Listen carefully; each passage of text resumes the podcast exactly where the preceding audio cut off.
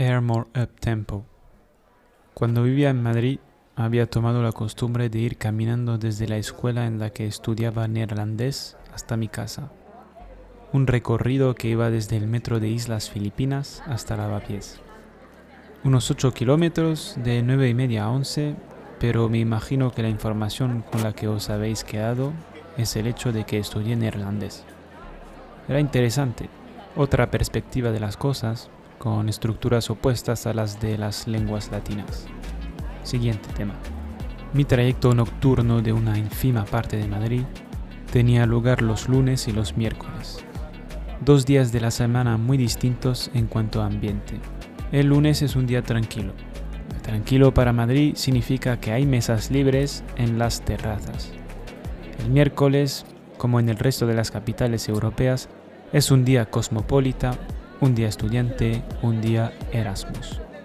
Por eso no hay sillas frías que aguardan tímidamente a que unas nalgas se apoyen en ellas.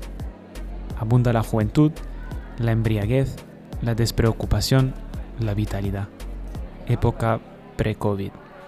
Cuando Madrid volvió a abrir sus puertas a la vida, esta zona siguió estando animada, aunque un poco abandonada por la juventud local, el paro obliga.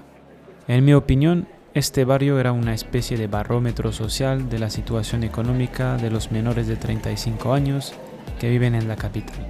Tomo voluntariamente esa edad de 35 años porque tener un contrato indefinido antes de la treintena es un logro muy difícil de conseguir aquí en España.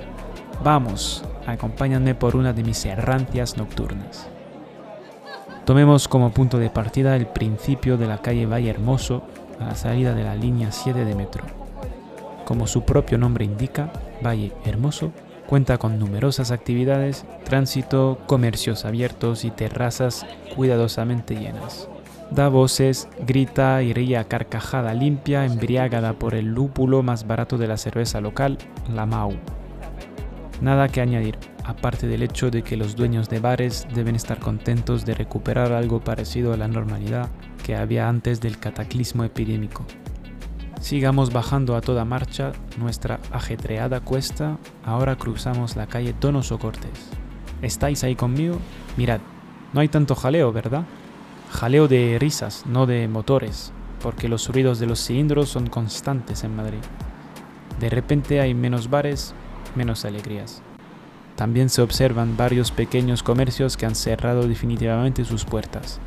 Tiendas que, sin embargo, parecían estar bien arraigadas, tal y como anuncian los diferentes rótulos que siguen presentes sobre las puertas de entrada, indicando casa fundada en 1987, por solo citar uno de ellos. Los estragos de la crisis, una crisis que se ha sumado a los restos de la de 2008, aún presente en España, cabe destacar. Mientras pensaba en esto, tanto vosotros como yo bordeamos la fachada de un bar de acento francés, la franchutería. Franchute, una palabra ligeramente despectiva para referirse a una persona francesa. Bien, seguimos. Bajamos unos 10 minutos más y nos encontramos en la parte menos glamurosa del valle, una sala de apuestas deportivas, una entrada de supermercado junto a seis grandes contenedores, donde se pudren y desprenden los productos perecederos que no se han vendido durante la jornada. Cruzando la ribera asfaltada, dos bares pequeños, algo cutrecillos, con un ambiente pálido que se suma a este ambiente moribundo. Venid conmigo un momento. De hecho, no es la primera vez que paso y me detengo en este punto concreto de la calle principal. Cuando pasé por primera vez, observé a tres ancianitas que hablaban junto a los contenedores, cada una con un carrito de compra en el extremo del brazo, a las 10 de la noche. Así que decidí continuar mi camino. Mis paseos furtivos continuaron algunas semanas más, hasta una noche agradable, de una temperatura superior a los 15 grados en febrero, en la que decidí tomarme mi tiempo. Me acuerdo porque esta noche llevaba unas Nike More Tempo, las negras y blancas, con grandes letras que formaban la palabra Air a cada lado de las deportivas y la suela con la amortiguación Air por todas partes. Me estaban destrozando salvajemente el tobillo así que puse el culo en un banco cerca de la entrada del supermercado, un Alcampo o Champ para los francófonos. Fue entonces cuando volví a ver a nuestras ancianitas haciendo la compra. Pero no el mismo tipo de compras a las que estamos acostumbrados, tanto vosotros como yo, no. Arrastraban sus carritos pero no entraron en el supermercado. Mientras hablaban, una de ellas levantó la tapa de cada uno de los contenedores para ver lo que habían tirado. Os estoy hablando de mujeres que aparentaban unos 70 años. Y ahí estaba yo, observándolas como un voyerista sociodemográfico. Todo tipo de preguntas me asaltaron en la cabeza. ¿De dónde eran? ¿De dónde vivían y en qué condiciones? El importe de sus pensiones, de jubilación y un largo etcétera. Pasaron 30 minutos. Si queréis leer una descripción del aspecto físico y estilístico de las tres mujeres, aquí la tenéis. Dos de ellas con el pelo blanco, moreno para la otra, sucios y grasientos con tan solo observar la forma en la que caían sobre sus rostros. Andrajos a modo de atuendo social que consistían en la parte superior del cuerpo, en un solapamiento de jerseys agujereados, con gruesas mallas de colores veraniegos, azul, verde manzana, naranja y rosa. Suena como unas vacaciones en la costa catalana, ¿verdad? Un pantalón de pijama gris moteado de grasa para la morena y unas mallas de chandal estampadas para las otras dos completaban el conjunto. Me gustaba imaginarme que eran viejas amigas que se ayudaban entre ellas en su supervivencia diaria.